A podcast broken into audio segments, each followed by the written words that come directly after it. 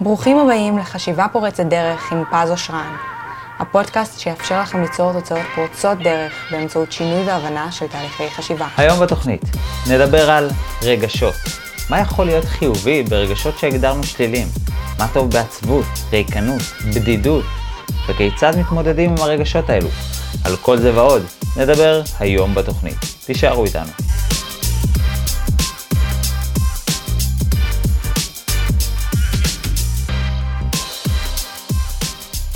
היי hey, חברים, מה שלומכם? כאן שוב פס אושרן, מאסטר ל-NLP ותקשורת בין אישית. ברוכים הבאים לפודקאסט חשיבה פורצת דרך. מי שלא מכיר אותי בשני משפטים, מחבר סדרת הספרים רבי המכר איך להיות מגנט חברתי.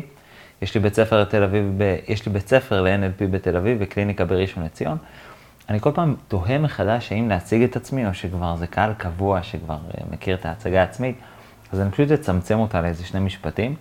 אה, ומי שחדש, אז כמובן ברוכים הבאים, מוזמנים להאזין לכל הפודקאסטים הקודמים שהם מטורפים, לא פחות ממטורפים, וכל הוותיקים שמתמידים והגיעו עד כאן לפרק 12, אז כיף שאתם כאן, בזכותכם אני ממשיך ובזכותכם אה, והתגובות שלכם והתודות שלכם, יש כל פעם עוד פרק ועוד פרק, אז תודה לכם על הנאמנות, השיתופים. האהבה שאתם מרעיפים עליי, אה, זה באמת לא ברור מאליו, אז תודה רבה.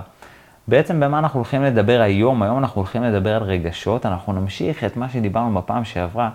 כשתזכורת קלה בפרק האחרון דיברנו על זה שאין באמת רגשות שליליים, כי כל רגש הוא בעצם חיובי פשוט ממקום אחר או ממטרה אחרת, אבל אין דבר כזה רגש שלילי. אז אנחנו נמשיך ונעסוק גם ברגשות נוספים, כמו למשל עצבות, ריקנות, בדידות, מבוכה וכן הלאה. עוד רגשות שתפסנו מהם אה, שליליים, אבל היום אנחנו נבין באמת שהם, שיש בהם משהו חיובי. הם באים לתת לנו משהו, הם באים לעזרתנו, לטובתנו, והמנגנון, סליחה, המנגנון לא סתם אה, יצר לנו את הרגשות האלה, אנחנו באמת צריכים אותם. והיום אנחנו נכיר קצת יותר איך אנחנו צריכים אותם, אם יותר לנו הזמן, אנחנו גם ניכנס לאיך עובדים עם רגשות, וגם כמובן לרגשות חיוביים. יאללה, אז בואו ניכנס אה, ישר לעניינים. אז בפעם שעברה דיברנו על כעס, לחץ ופחד, דיברנו מה הם נותנים לנו, והיום אנחנו נדבר על רגשות אחרים. נתחיל ברגש הראשון, הפשוט ביותר, שנתחיל להבין אותו, שהרבה אנשים נלחמים בו, שזה נקרא עצבות. והרבה פעמים אנשים נלחמים בעצבות שלהם, חושבים שזה דבר שלילי, אוי, אסור לי להיות עצוב, מה פתאום? אה, וגם יש סטיקרים כאלה של... אה, אה, לא, לא, לא, לא, לא יודע את הנוסח המדויק, כן, אני לא רוצה אה, לעוות פה משהו, אבל משהו של אה, תמיד תהיה בשמחה, אף פעם אל תהיה עצוב, וכאילו מרגילים אותנו שעצבות זה רע מטבעו, שזה לא נכון. עצבות הוא אמנם לא נעים להיות בו, ובמיוחד כמובן אם אה, נמצאים בעצבות לאורך זמן, אז זה הרגשה אפילו ממכרת, ואז זה כבר עשוי להיות בעייתי. אבל להדריך מישהו או להגיד למישהו בכלל אל תהיה בעצבות, או אפילו ממש אה, תירתע מעצבות זה כבר אה, הוראה טיפה בעייתית. כי עצבות יש לה אה, דבר או יש לה יתרון מאוד מאוד מובהק. וכשאני אומר עצבות, אני אפילו יכול להכניס לתוכה את כל המשפחה של אכזבה או באסה וכן הלאה. אבל עצבות זה רגש מצוין שעוזר לנו לחשוב. בגלל זה גם יש הרבה מאוד אומנים שמתארים שהם כותבים שירים ממש טוב כשהם עצובים, או סופרים שבזכות משברים הם פתאום אה, יצא להם הרבה השראה, כי עצבות אה, הוא שייך לרגשות המורידים, אמרנו שיש רגשות מעלים אנרגיה, כמו כעס, כמו לחץ, כמו קנאה, זה רגשות שמפעילים אותנו יותר, הם נותנים לנו יותר אנרגיה, ויש רגשות שמורידים אותנו, כמו למשל עצבות. עצבות, באסה, אכזבה, כל זה מוריד אותנו. למה זה מוריד אותנו? הרי אנחנו, לצורך האדם שחווה כעס, אז פתאום הוא מקבל הרבה יותר אנרגיה כדי לפעול, כדי לעשות דברים, כי הוא צריך לשנות. הרי אמרנו, היתרון של כעס זה שהוא נותן לך אנרגיה לשנות. אבל עצבות זה בדיוק הפוך, הוא בא להגיד לך שהחיים שלך הם לא עומדים בציפיות שלך, הם לא עומדים בתפיסה שלך, או משהו ב... יש פער מאוד גדול בין תפיסת החיים שלך, בין הרצונות שלך, בין ה... איך שאתה רואה את הדברים, לבין איך שהחיים בפועל. ו... העצבות היא הרגע שעוזר לי להבין שיש פער כזה, כי תחשבו על זה שאם הייתי תמיד שמח, אז הייתי חושב תמיד שהכל בסדר. ועצבות זה רגש נהדר שעוזר לי ממש להיכנס פנימה ולהבין, רגע, משהו, משהו לא בסדר או משהו לא קשורה. ולמה זה רגש מוריד? כי זה לא זמן לפעול. כי אם משהו לא עובד טוב, אז זה זמן לחשב מסלול מחדש, ובגלל זה הרגש הזה מוריד. כי כשאני, יש לי פחות אנרגיה, אז יש לי יותר זמן לחשוב, יותר פניות לחשוב. הרבה פעמים אדם פתאום סתם כשהוא יושב בבית, אז מה שהוא יעשה זה, אם הוא באנרגיה נמוכה, אז הוא יחשוב. זה האוטומט שלנו לעשות. ולכן כשאדם עצוב, האוטומט שלו זה מה לעשות, זה לחשוב. ולא סתם יש לנו יותר אנרגיה לחשוב ופחות אנרגיה לפעול, כדי שבאמת נחשב מסלול מחדש. ונתחיל לבחון את המקום שבו אנחנו נמצאים, את החיים שלנו, את ההחלטות שלנו, את תפיסת העולם שלנו, ובאמת לבחון את זה. האם אנחנו צריכים לחשב מסלול מחדש? האם אנחנו אולי צריכים לחשב את תפיסת העולם שלנו מחדש?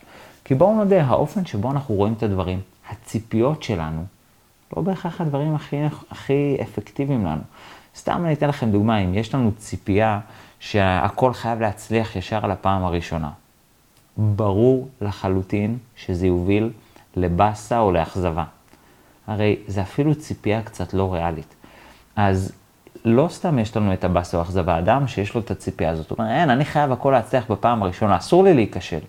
ואז פעם אחת הוא נכשל, ישר הוא מרגיש עצבות, הוא מרגיש באסה.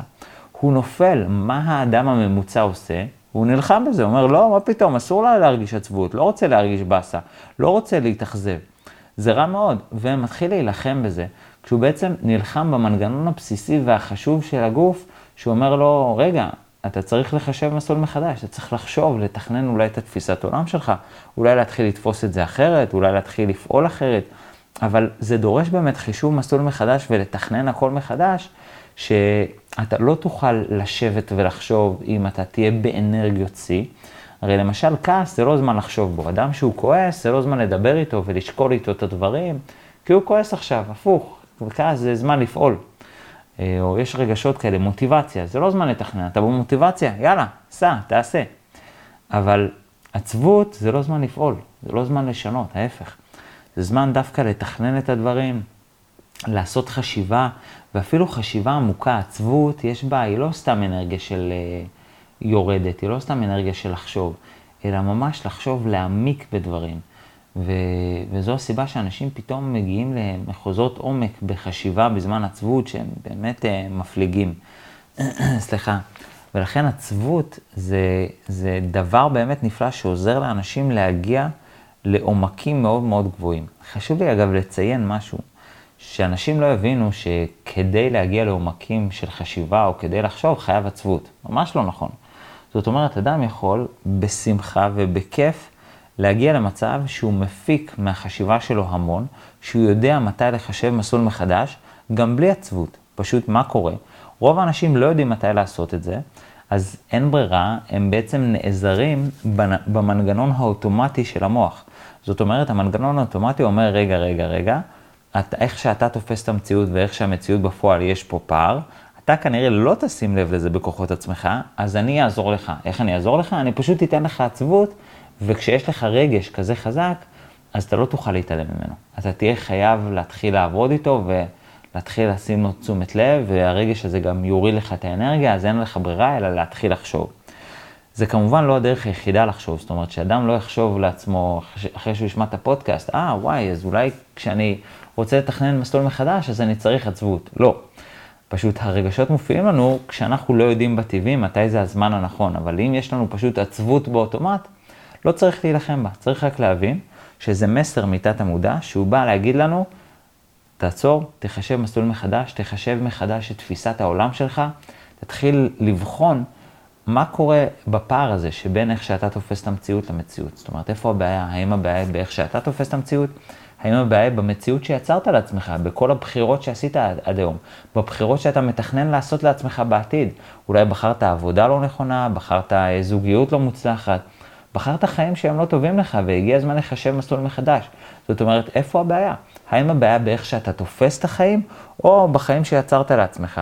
ובשביל להבין את התשובה הזאת, אתה חייב להעמיק בחשיבה שלך, לעצור הכל, לא לפעול רגע, אלא לשבת, לחשוב, וזה מה שאני, מה שאני קורא לו לחשב מסלול מחדש, וזה המטרה של עצבות, וכמו שאמרתי, אני בהחלט מכניס למשפחה הזאת את כל הבאסה והאכזבה, את כל שאר המשפחות האלה שאפשר לקרוא להם עצבות.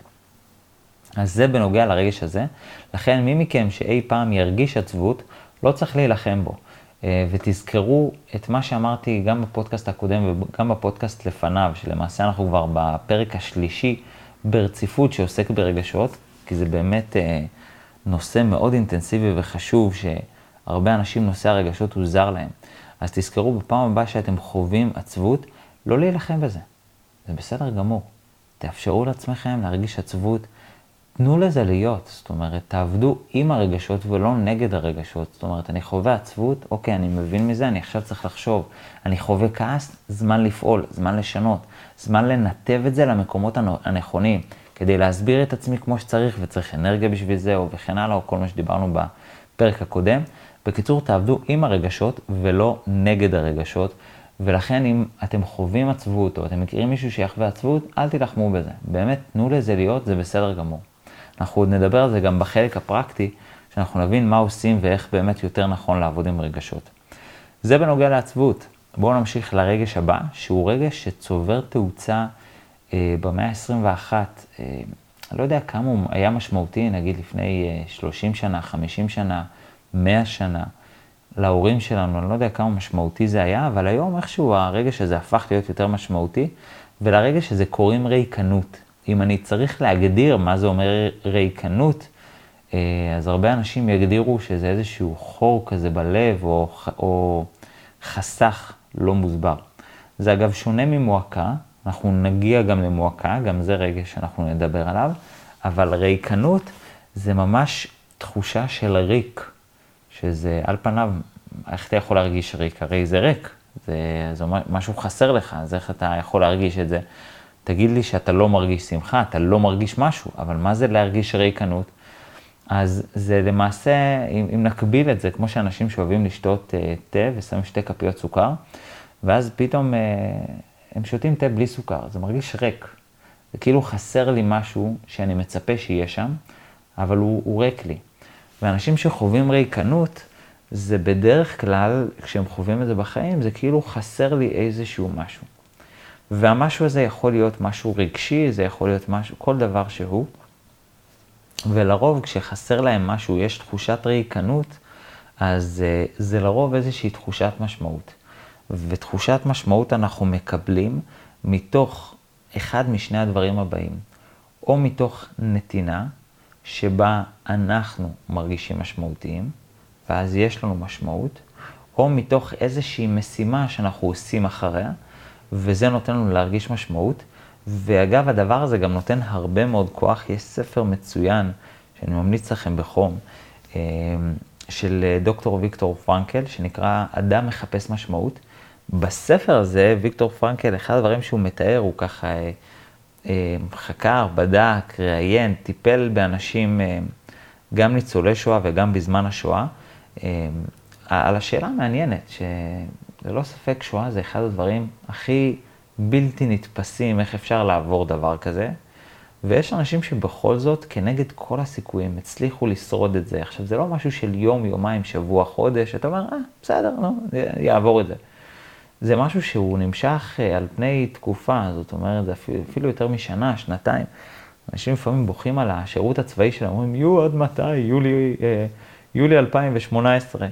אבל בוא, כאילו, יש לך שנתיים, שלוש שנים שירות צבאי, תחשוב מה זה מלחמת עולם אה, שנייה, זאת אומרת, שואה, לעבור דבר כזה, כשאתה לא יודע עד מתי זה, ואתה עובר את שנה, ואתה מגלה שזה לא מספיק זמן. ויש אנשים שעברו את, הדבר, את, ה, את התקופה הכל כך נוראית הזאת. ואחד הדברים שוויקטור פרנקל גילה בצורה מאוד מעניינת, זה שמה שעזר לאותם אנשים לעבור את התקופה הנוראית הזאת, זה איזושהי משמעות שהם מצאו, ועל זה אגב נקרא הספר אדם מחפש משמעות. זאת אומרת, אנשים שחיפשו איזה שהם, אני לא אגיד חיפשו משמעות, אבל היה להם איזושהי סיבה לחיות. אה, זה די מזכיר את המשפט של ניטשה, If you have a big enough why, you can find anyhow. אם יש לך למה מספיק חזק, אתה כבר תמצא הכל איך. וזה בעצם למצוא למה. למה אני פה? למה אני חי? משימה כלשהי, זה לא בהכרח חייב להיות איזושהי משימה גרנדיוזית. ואחד הדברים שוויקטור פרנקל מצא זה לפעמים משימה כמו, אה, אני חייב אה, להגיד לה, לאשתי שוב שאני אוהב אותה. אז אני רוצה לשרוד את המלחמה הזאת, אני רוצה לשרוד את הימים האלה, כדי למצוא את אשתי ולהגיד לה עוד פעם אחת שאני אוהב אותה. ומבחינתם זה איזושהי משימה. אנחנו רואים את זה, סליחה. אנחנו רואים את זה הרבה פעמים גם מילדים קטנים. שמשחקים במחשב, שכאילו יש איזה חוסר שקט עד שהם לא מסיימים את, ה, את השלב, או עד שהם לא עוברים את המשחק, עד שהם לא מנצחים שם. זה כאילו, יש לי איזושהי משימה, ואני לא שקט עד שלא סיימתי את המשימה. וזה נקרא משמעות. וכשאדם חווה ריקנות, זה בעצם משהו מתת המודע שאומר לו, תשמע, אתה לא לוקח על עצמך מספיק משימות, או מספיק דברים גדולים ממך שירגישו לך משמעותיים, ואו, עוד דבר שייתן לנו להרגיש משמעותיים, זה כל האלמנט של נתינה. יש לנו גם צורך מאוד גדול בנתינה, אני מקווה שאני לא מתפזר, אבל זה הכל תחת המושג ריקנות. יש לנו צורך גדול בנתינה, על פניו, מה אכפת לי, למה לי לתת? כאילו, מה אכפת לי מאחרים? תדאג לעצמך. אבל לא, יש לנו צורך כזה בנתינה, זה באמת צורך שגם כשנראה לנו אדם שהוא אגואיסט, אה, הוא מאושר, טוב לו לבד, אז לא, הוא לא ממלא צורך מסוים. וזו גם הסיבה שאנשים למשל מאוד אוהבים לאמץ חיות מחמד או להביא ילדים. הרי על פניו ברמה ההגיונית, למה לך להביא ילדים? למה לאמץ חיית מחמד? מה, מה אכפת לך מהחיית מחמד? מה אתה צריך אותה איתך? כי יש לנו איזשהו צורך בלתת, בלפנק, בלעשות טוב ל... זה ממש צורך כזה, שהוא גם בין היתר נותן לנו להרגיש משמעותיים. ולכן כשאדם חווה ריקנות, הוא בעצם לא מממש מספיק את אלמנט הנתינה שלו, וזו הסיבה גם שהרבה פעמים אנשים מביאים ילדים ואומרים, שמע, זה אושר שאי אפשר להסביר, אתה, אתה פתאום הוא מממש לך איזה צורך מאוד גדול, שלמרות שהוא לא באמת סובב סביבך, אנשים לא אומרים, זה מממש לי צורך, אלא זה באמת משהו שהוא מעבר לעצמך. ואם תנסו לשאול אנשים שיש להם ילדים, למה להביא ילדים, מה היתרון, רובם יגידו, אי אפשר להסביר את זה. ומה זה אי אפשר להסביר את זה? זה באמת צורך נתינה. שהוא פשוט צורך, כמו שיש לנו צורך בלישון, צורך בלאכול, צורך בלנשום, יש צורך כזה בנתינה. וכשאנחנו לא מממשים את הצורך הזה, אנחנו חווים ריקנות. ולכן המושג, או ה... כשאנחנו חווים איזושהי ריקנות, חלל כזה, של שקט, של ריק, זה אומר שחסר לנו משמעות. זה אומר שאו חסר לנו איזושהי משימה גדולה, משהו שיפעיל אותנו, שאנחנו רוצים להרגיש שאנחנו משמעותיים, שאנחנו תורמים במשימה הזאת, שאנחנו יכולים להצליח בה, שאנחנו פועלים למשהו גדול מאיתנו, או אופציה שנייה, שאנחנו נותנים משהו. ומי מכם שמרגיש את זה, שוב, כמו שאמרתי לגבי כל הרגשות, אל תילחמו בזה. פשוט התחילו לחפש איזושהי משימה. אמ, וזה יכול להיות משימה קטנה, זה יכול להיות משימה גדולה. אידיאלית, דרך אגב, ש... וזה גם קצת, אני לוקח את זה לעולם העסקים, שתיקחו משימה שהיא קצת יותר גדולה מכם. ואחד הדברים שאני למשל אומר בקורסים שלי, זה שהמטרה שלי זה לשנות את העולם. עכשיו, בואו בוא נודה, כאילו, בסדר, זו משימה קצת על סף הבלתי אפשרית. פז, לשנות את כל העולם, אתה חי בסרט. אבל באיזשהו מקום זה טוב שיש לי משימה קצת בלתי אפשרית, כי זה אף פעם לא, אני לא מגיע לרגע שבו סיימתי לעבוד. תמיד יש מה לעבוד על המשימה הזאת. ומן הסתם כדאי שיהיו גם משימות שאפשר לסיים אותן, שאפשר ליהנות, לשבת בנחת רוח ולהגיד איזה כיף שעשיתי את זה. וליהנות מהגאווה, מהסיפוק, מההישגים, זה גם חשוב בחיים, שיהיו גם מטרות כאלה.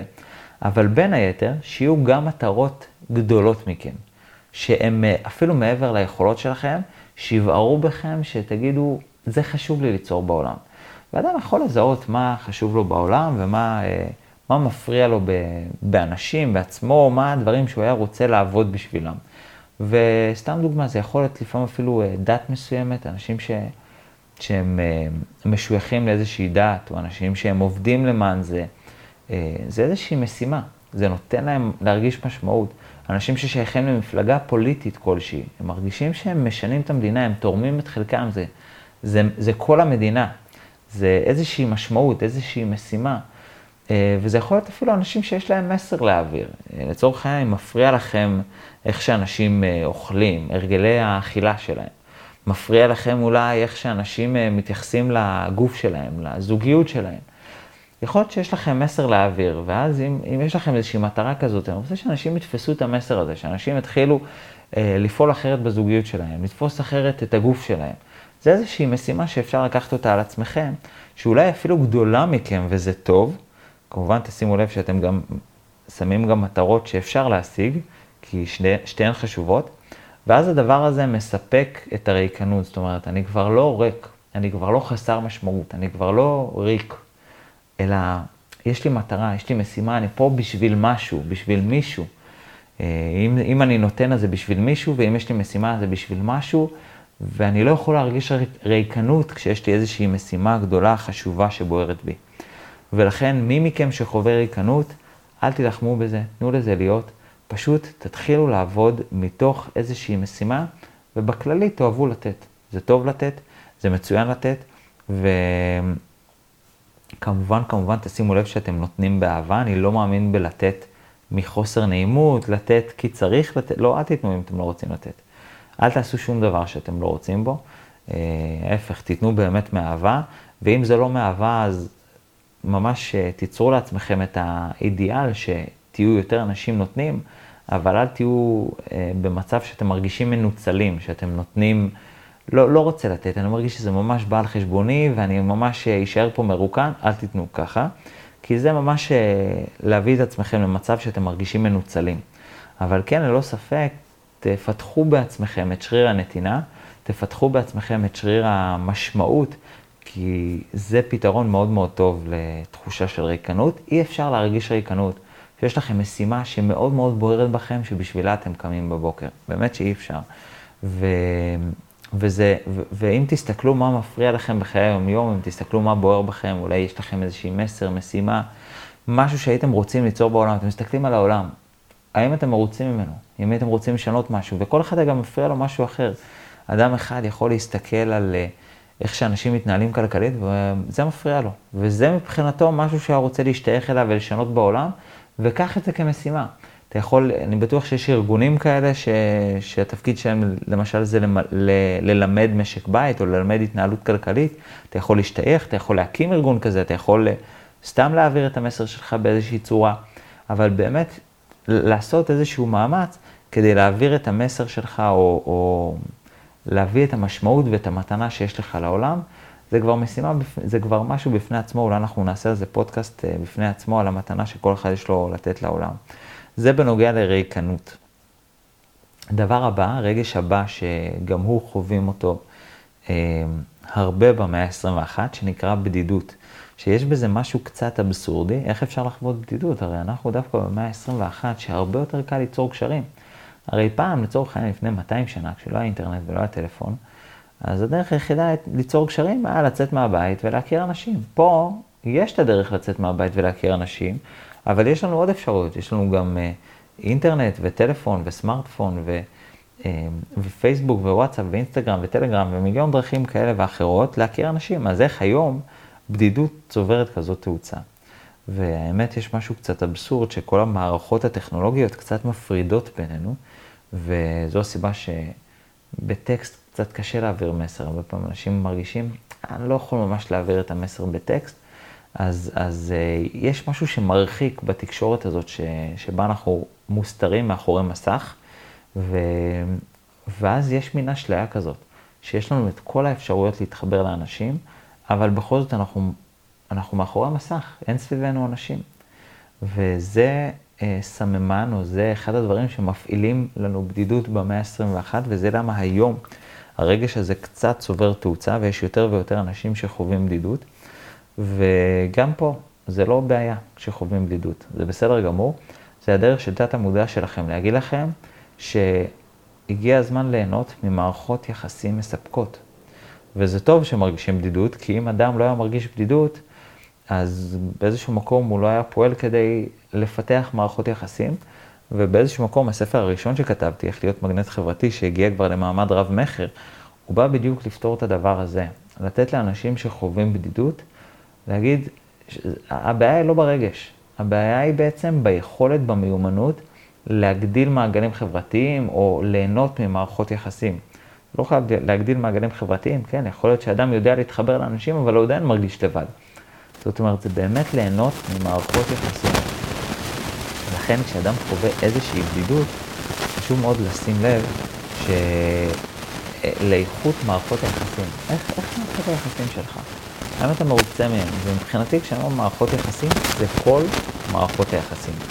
גם מערכות יחסים עם המשפחה, גם הזוגיות, גם החברים, גם בעבודה, כל אלה זה מערכות יחסים. וכל אלה משפיעים. אם אדם מגיע למצב שכל מערכות היחסים שלו הן קלוקלות, או לא מספקות, או לא שיתופיות, ללא ספק ירגיש בדידות. זאת אומרת, דמיינו אדם כזה, שנמצא בזוגיות עם אדם שמרגיש לבד, שהוא לא מכיר אותו, והבן זוג לא מכיר אותו. זאת אומרת, אחד לא מכיר את השני. ואז הוא הולך לעבודה, ושם רק עובדים, יושבים צהריים, לא ממש מדברים אחד אל השני. עובר עליו משהו, אין לו ממש עם מי לספר, עם מי לשתף. חוזר הביתה לאותה זוגיות, מדבר עם ההורים, שיחת שלום שלום, אין לו עם מי לשתף. ללא ספק הרגש שתת המודע ייצור לו, זה בדידות. ומה האדם הממוצע עושה? נלחם בבדידות, מדחיק את הבדידות או בורח ממנו. בורח ממנה. אז הוא בורח לטלוויזיה, הוא בורח לסרטים, למוזיקה, לכל דבר אחר שישכיח ממנו את הרגש. אבל תזכרו שאם אתם שוכחים רגש, אתם לא פותרים אף בעיה, רק לא מרגישים את הרגש. שכמו שתיארנו בפודקאסט הקודם, שזה כמו שהנורת אין דלק דולקת ואז תכבו את הנורה. זה לא יפתור את הבעיה, עדיין אין דלק.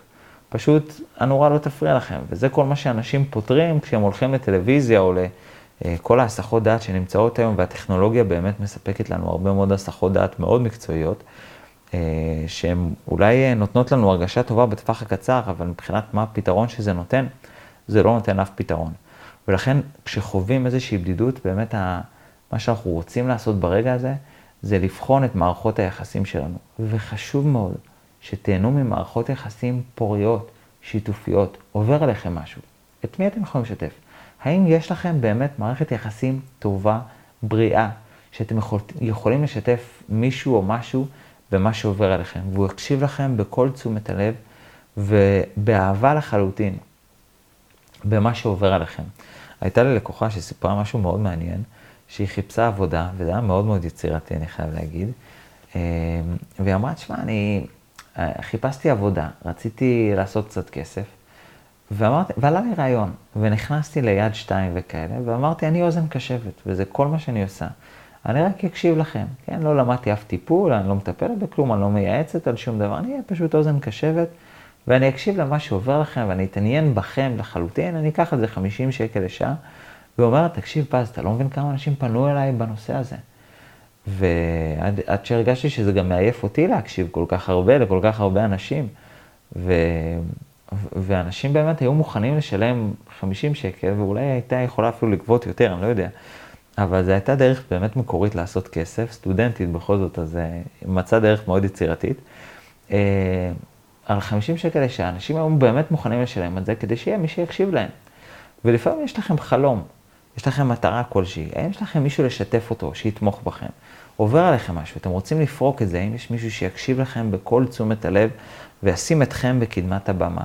כי אם אין לכם אדם כזה, כנראה שאתם חווים בדידות, וזה סממן שמערכות היחסים שלכם לא מספיק מספקות, הן לא מספיק אה, ממצות, והגיע הזמן לא לשפר את מערכות היחסים, זאת אומרת, לעבוד על זה שמערכות היחסים שלכם יהיו קרובות יותר, זה אומר או ללמוד איך אה, להתקרב לאנשים, ללמוד באמת איך ליצור ממערכות היחסים שלכם, להפיק מהם יותר, או איך להרחיב מעגלים חברתיים ולהגיע למצב שאנשים שסובבים אתכם הם באמת אנשים איכותיים, כי יכול להיות שאדם, יש לו את אותם חברים מהגן, מהתיכון, שאולי בגן הם היו, התאימו, וזה התאימו טוב לא, לאותה תקופה.